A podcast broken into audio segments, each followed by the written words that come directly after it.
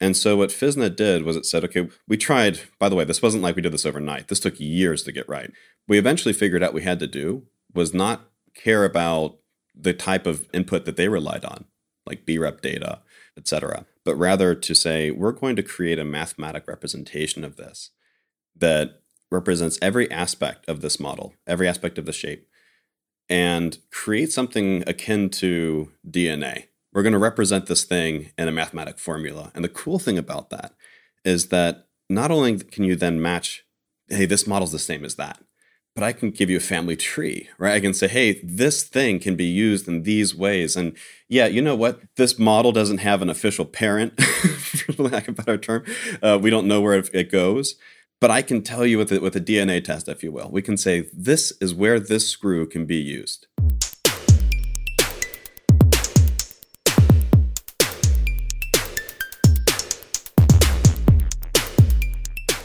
What's costing your business time and money? Inaccurate address data. Smarty Streets provides blazing fast address validation, auto completion, and rooftop geocoding APIs. Stack Overflow listeners get a Kick Awesome t shirt in one of three designs when you start your free trial. Get yours at smartystreets.com slash stack overflow. Head on over there, check out the free trial, get an awesome t shirt, and support the show.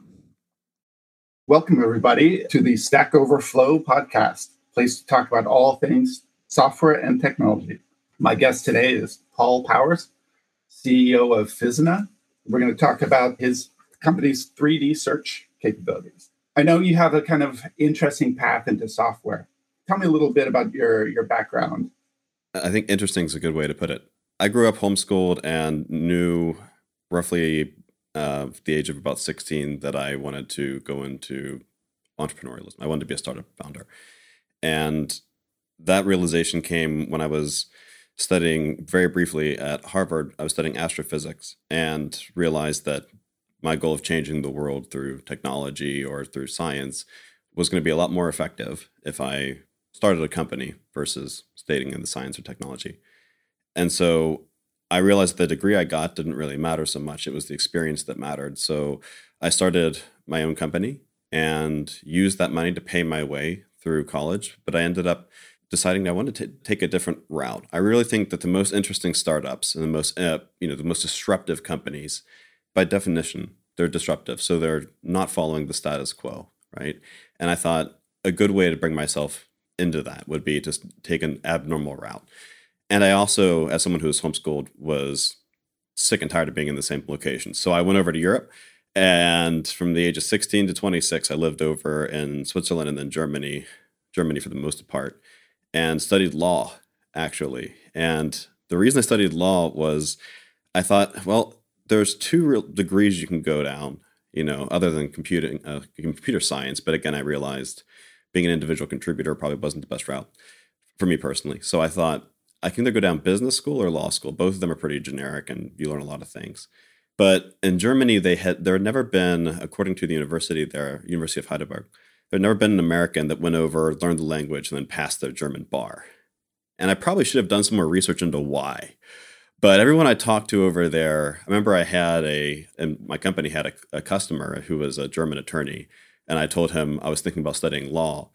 And he said, You've got no chance. He's like, I'll buy you all the beers you want for the like uh, for a month if you if, if you ever tell me that you've even passed one exam, let alone the bar. And that kind of sealed the deal for me. I thought, okay, now I've been challenged. Now I have to do it. And and so I did. Now, German law is exactly as fun as it sounds it's not. It's awful. It's hard.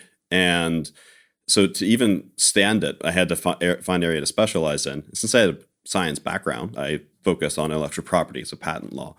And when I went into patent law, the idea for Physna actually came from that, right? So this wasn't my first startup, but it was my whole life I was looking for something that would be more than just an app, something to be really powerful. And what I realized in patent law was although we had the ability to search for 2D images or plagiarism in text. We didn't have that for physical things. And I remember a conversation really vividly where somebody told me, Yeah, we don't know where this company acquired the model for this part, but they probably downloaded it on like GrabCAD Thingiverse, some, some site online. And I remember thinking, why don't we just find it? Why don't we just do that search? And they said, well, we can't. We've tried, but we just it doesn't work. There's not a 3D search engine. I looked online, I found there were 3D search engines, but when I tried to make them work, they didn't because they were really just 2D search engines just labeled 3D. And so I thought, wow, here's a problem that's really worthwhile because we live in a physical world, right? And a three dimensional world. And software, by definition, is flat, it's two dimensional. And it's really not suited to understand the world we live in without a human knowledge bridge. So, what if we remove that and allowed software to understand the physical world in its natural state? And that's how the company got started. Was that problem? It's an interesting modeling uh, or rendering 3D world in code. I think most companies that do that either do an abstract model of uh, an object or turn it into kind of a vectorized pure math thing and render it in a 3D scene. What are you all doing? None of the above. What we're doing is different. We're taking models as they're created. You're right. The problem in 3D is exactly what you just outlined. Some companies are doing this, some companies are doing that. And every company has, if I'm talking about the 3D creator companies now, they all have their own tech stack, if you will, their own way of understanding the model. So these models are not interoperable. You can't just convert one thing to another without losing data integrity. They're just written in fundamentally different languages. The universal language, though, ironically, is math, it's geometry, right? These shapes are the same shapes. But because they're written in this code, and these codes incompatible with uh, these codes are incompatible with each other, they're not interoperable. And so what Physna did was it said, okay, we tried, by the way, this wasn't like we did this overnight. This took years to get right. We eventually figured out we had to do was not care about the type of input that they relied on, like BREP data, etc., but rather to say, we're going to create a mathematic representation of this that represents every aspect of this model, every aspect of the shape, and create something akin to DNA. We're going to represent this thing in a mathematic formula. And the cool thing about that is that not only can you then match, hey, this model's the same as that, but I can give you a family tree, right? I can say, hey, this thing can be used in these ways. And yeah, you know what? This model doesn't have an official parent, for lack of a better term. Uh, we don't know where it goes. But I can tell you with a, with a DNA test, if you will, we can say this is where this screw can be used, not where someone designed it or labeled as being used, but everywhere that it can fit and work geometrically. And vice versa. If you have a design, what are all the parts that you need and all the alternatives? And that's the power of Physna in a nutshell, is that we, we normalize that data into the universal language of mathematics and turn it into a code. I feel like you're making uh, Plato very happy, talking about the uh, the sort of ideal object, and you're sort of like finding what is the ideal table, what is the Platonic ideal, like what what is the mathematical definition of a table? It's the mathematical definition of not just a table or a chair, but that chair, that table, and there are differences, and so it's not just categorization; it's specific to the model. But you said you can find a family tree as you can find like what's a related object, right? I'll give you two ex- analogies, and, and or not ex- analogies, but examples, and this will help, I think, to clarify what I mean. So, if you have a, let's say you have an engine, lots of different components in it, and let's say you save that as one single file. So there, let's say there is no family tree. It's an as a single STL, let's say. We can still tell you all the parts that go inside of it based off of the search. We can say these parts can go in here, and this is where they go exactly, and here are the alternative parts, and how they compare. So that's one example. Another example is it doesn't have to actually be a part in the traditional sense. So if I were to take a vase, we've actually done this before, which was a lot of fun. Take a vase physically and you, and you shatter it on the ground, and it breaks into countless shards, right? So we created a digital model after doing this physically. The physical part was really just for fun, but digitally we created we recreated the same thing. We so we said, okay, we're going to create the same exact shards, the same exact vase, and what Physna was able to do was say, if I took any shard, it could match and say this belongs to this vase. It would say that the vase matched to the shard, and it would show me if I clicked on Component Finder, which is a tool we have, how all those shards fit back together into that vase. That must do wonders for logistics, for part manufacturers and people putting together, you know, a new machine. Absolutely. There are a lot of use cases for it currently, but what's really exciting here and this took me a while to realize the software initially had one use case, right? It was that patent search use case. And I did not come out of a world of 3D. I did not come out of CAD. And so when we got into the space, I kind of thought of this as a very narrow problem set. This is, you know, I, only know of one problem we're solving. But as we exposed that to the market, we started getting inundated with more use cases. And there are to date, I don't even know how many, but uh, last time I checked two years ago, it was over 300 separate use cases and just about every field you can imagine.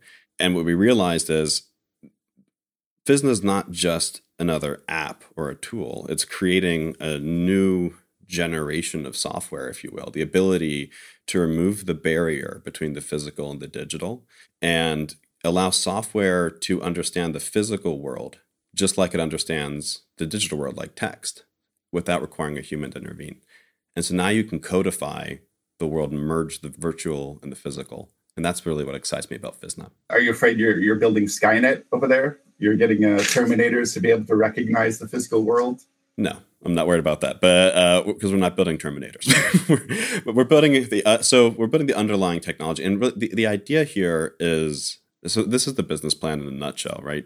The ultimate goal, we can't build 300 plus companies. We can't. And we don't want to. What my goal in life, and this has been my goal since I was a little kid, I feel, has been to create something that empowers others to create something powerful, right? So if we can build a platform that lets coders and developers build previously impossible tools that solve previously unsolvable problems, then we've done something of orders of magnitude greater than just creating an app. But how do you get there? How do you create a platform that people want to build on? Well, the first thing you need to do is set the stage, and that requires that you prove that you can solve at least one unsolvable problem. And so our enterprise SaaS tool, right, what our customers pay us for, that's that. And that's doing what I was describing to you. The Geometric search, so engine, uh, mechanical engineers or physical designers are more productive. Supply chain efficiencies, part identification in the field with 2D to 3D technology and comparison, quality control, all that's the enterprise side. But that's not enough because if we just did that and we just worked with these huge companies, then coders and creative minds out there who want to create more powerful technology. They might not know about us, they might not hear about us, and they wouldn't be able to experience it. So we realized we needed to create something that was more democratized. So we wanted to create a free tool that would allow for not only for our technology to become accepted as a standard, but to make 3D more universally accessible and more universally logical so that people could start to see for themselves what this could do. So that's when we built thangs.com, which is our free tool. And that also acts like a Google and a GitHub, if you will. So the Google side is it crawls the web, and there's also a community aspect to it. So you have the ability to search for any model publicly available, either through text or with a model. And you have the ability to collaborate with others, even if you're working in different 3D creation tools, different CAD tools, for example. So those two set the stage for this platform. I know that 2D image search is notoriously unreliable. Um, yep. I think the classic example is like, is this a dog or a blue ring muffin? I thought it was a chihuahua specifically. chihuahua. yeah. I think it is. Yeah. But yeah, this this idea of like how does how do you get to search and be precise on things that kind of resemble it mathematically? So when I met our, our CTO, we hired la- at uh, the beginning of last year in 2020. He was um, in the office of the CTO over at Google, working Google Cloud, and I met with him in Mountain View and spent six hours together. And one of the things that I showed him at the beginning was exactly what you're talking about, right? Look at how 2D search works. So I showed him how 3D search works, but I also showed him you know, like, hey, this is what we could do with 2D to 3D. And he really, he obviously helped you know build out the team and help build that out. What we can do with 2D is more powerful than traditional 2D image search. So today already, Physna is outperforming Google's AutoML image recognition. And, and a customer by customer level, it's orders of magnitude more powerful over time. The reason why is that we're not purely relying on 2D images. So orientation can really throw you off if you're just working with pictures. When you give three dimensional data, you can overcome that. When you pair that with Physna's core technology, that's what we're short for. Physical DNA is what Physna stands for, right? So, and you have the DNA of a thing. Now that 2D image can match to that 3D model or vice versa, right? But right now it's 2D to 3D directly. And it can tell you not just what type of part that is. You know, typically, most of the time, if you go to Google and you're searching for something that's not highly unique and recognizable, like Coca-Cola with Coca-Cola written on it, right? You're looking at a screw or a bolt or whatever. At best, sometimes it'll tell you the right category. What Physna can do is tell you it's this thing. This is the part number. Exactly this part. And if there are duplicates of that part, it can tell you that, which means that if you're using inventory, like if you're using bar scanners, uh, barcode scanners, or RFIDs, this actually becomes better because you know you don't have not only do you not have to find the barcode or pay for the RFID setup, but the barcode and the RFID just give you a part number. We can tell you, hey, you've actually got 14 of these. They all have different part numbers, but they're the same thing. Yeah, I feel like this will this will help every lost IKEA part. we use IKEA analogies a lot. Yeah, I feel like that's one of the big consumer use cases that I can think of. What are sort of the future uses? The future uses are what excite me the most about Physna. There are, and it's not that the current uses will ever go. I think those are expanding, and we still plan to keep those uh, SaaS products and expand upon them. But you know, and on the consumer side, for example, we're building out the ability to have almost like a GitHub for 3D, but I would almost argue more automated, more user friendly. So there's already an alpha version out there that a select number of users are accessing. Later this year, we'll be releasing it to the public. And we call this Thangs Workspace. It what it allows you to do is work in different platforms, if you will, and it'll compare and do automated, not just version control, but revision control automation so that you can just collaborate with your friends in a very automated way on 3D. And then later you'll be able to obviously just match that to other existing parts. But once we introduce a certain level of ML into that public platform, you know, in the distant future, when I say distant, I'm talking about like a year or two, not five years, 10 years. We're a startup, we move fast. So in the not too distant future, it'll have the ability to do things like predict what comes next. Or let's say that you're designing something with a friend, and let's say that you invent a motor. I keep going back to the example of a motor, but it can be anything. So let's say that that motor that you've designed 80 to 90% of it is comprised of common parts that you could buy theoretically from any supplier. You're not going to custom manufacture a regular screw, right? So, but you do need to buy these either in bulk or individually and source them. And sometimes sourcing is the hardest part of physical invention. That and also the horrible 3D design experience most people go through today, which we're trying to overcome. So if you upload this model into uh, Thangs, you know, right now we can already tell you, hey, these are the different parts you're going to need, and here's who can supply them. That's great. But imagine an even more automated workflow there and the ability to say, for the other 10 to 20% of that model, what you've created from scratch, like the outside chassis of it or whatever, obviously that's not available off the shelf somewhere. So somebody has to build that for you. You might be able to build it internally if you've got the right machines, and we can tell you, but we can predict what machines can build it and how. But even if you can't, what if we can predict who can manufacture that and how? Because we know their machines and, we, and the machine learning can tell you that.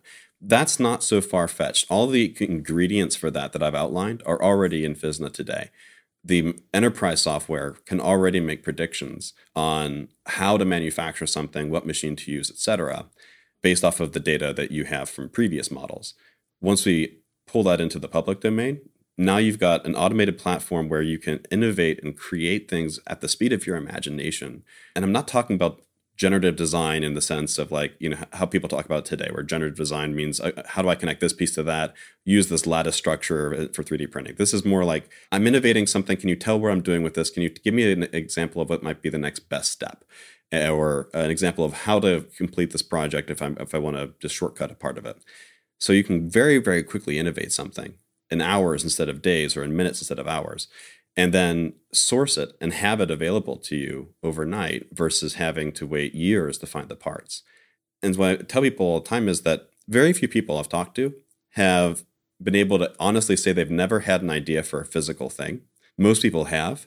There are very, very, very few physical innovators. And there are a lot of digital innovators and coders.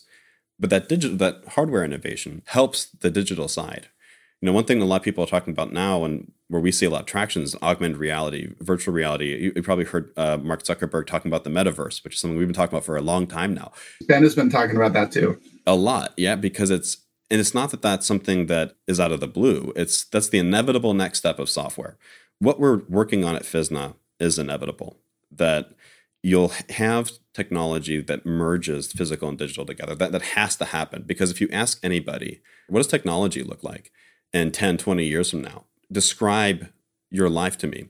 Everybody will describe something maybe a little different, but they'll all have one thing in common, and that is that it's immersive. It's not going to be staring at a little rectangle anymore forever. Input for output. It'll be predictive. It'll be supportive of whatever it is that you want. And you can start to shape and mold your own reality and that's what really excites me here because we're building the ability to build that in to any application. But the reason that you heard Mark Zuckerberg just now talking about the metaverse is because they're just now creating the hardware needed for augmented reality. You don't want to carry around something the size of an Oculus Quest. You want small smart glasses. And they're just now getting to that point, or Google Glasses, or whatever it is. So that's necessary. Imagine how much faster we could have got there, though, if the physical innovation speed was just as fast as digital. And so we have the power at Physna. I think people listening to this who might have the ability to, who are interested in working on these APIs, in the future, they'll have, near future, they'll have the ability to create software that bridges that gap faster, can solve lots of different problems, but also allows people to innovate uh, in the physical side a lot quicker as well. Well, it sounds like you're building a uh, more immersive future we did a, a post recently talking about the difference between software and, and hardware hobby projects. And it was like the difference was that it's slower. You have to get the hardware, you have to deal with physics. And I think most software engineers are more used to working in the kind of code. I don't want to say safe space, but it it has knowable rules most of the time. And hardware, it's less knowable. I would argue it's just as knowable. Okay. But it's not as known. and that's the problem. The data and the information is out there. And so what we're trying to do is bring that information here because it's software works off of a, of a, set of logical principles, and so does physics, right? So does the natural world. If you can bridge the two, and you could create physical objects with the same kind of logic that you use for software, there's no reason why a hardware engineer and a software engineer can't be the same person. Over time, that's going to change. At the uh, at the end of every episode, we give a shout out to someone on Stack Overflow who has gotten a lifeboat badge. Lifeboat badge is someone who's answered a question that had a score of negative three or less, and because of their answer, their answer got twenty or more points, and the question got three or more points at the end of it. Somebody who came in and rescued it. Today's lifeboat badge winner is Alex Clubin and the question is, what is the difference between jar signer and APK signer? We'll throw that in the uh, the show notes, and uh, you can check out the answer. Thank you again, Paul, for coming in. Thanks for having me. I'm Ryan Donovan. I'm the editor at the blog, content marketer here at Stack Overflow. You can find me on Twitter at Arthur Donovan, or if you have a blog idea, you can email me at pitches at stackoverflow.com. Paul, can you tell them uh, where you are, where they can find you, what you're doing? Absolutely. So, first and foremost, is that we are actively hiring people, and we would love to hear from anybody who might be interested in joining this project. You can find us online at Physna, P H Y S N A dot and our Twitter handle is Physna3D.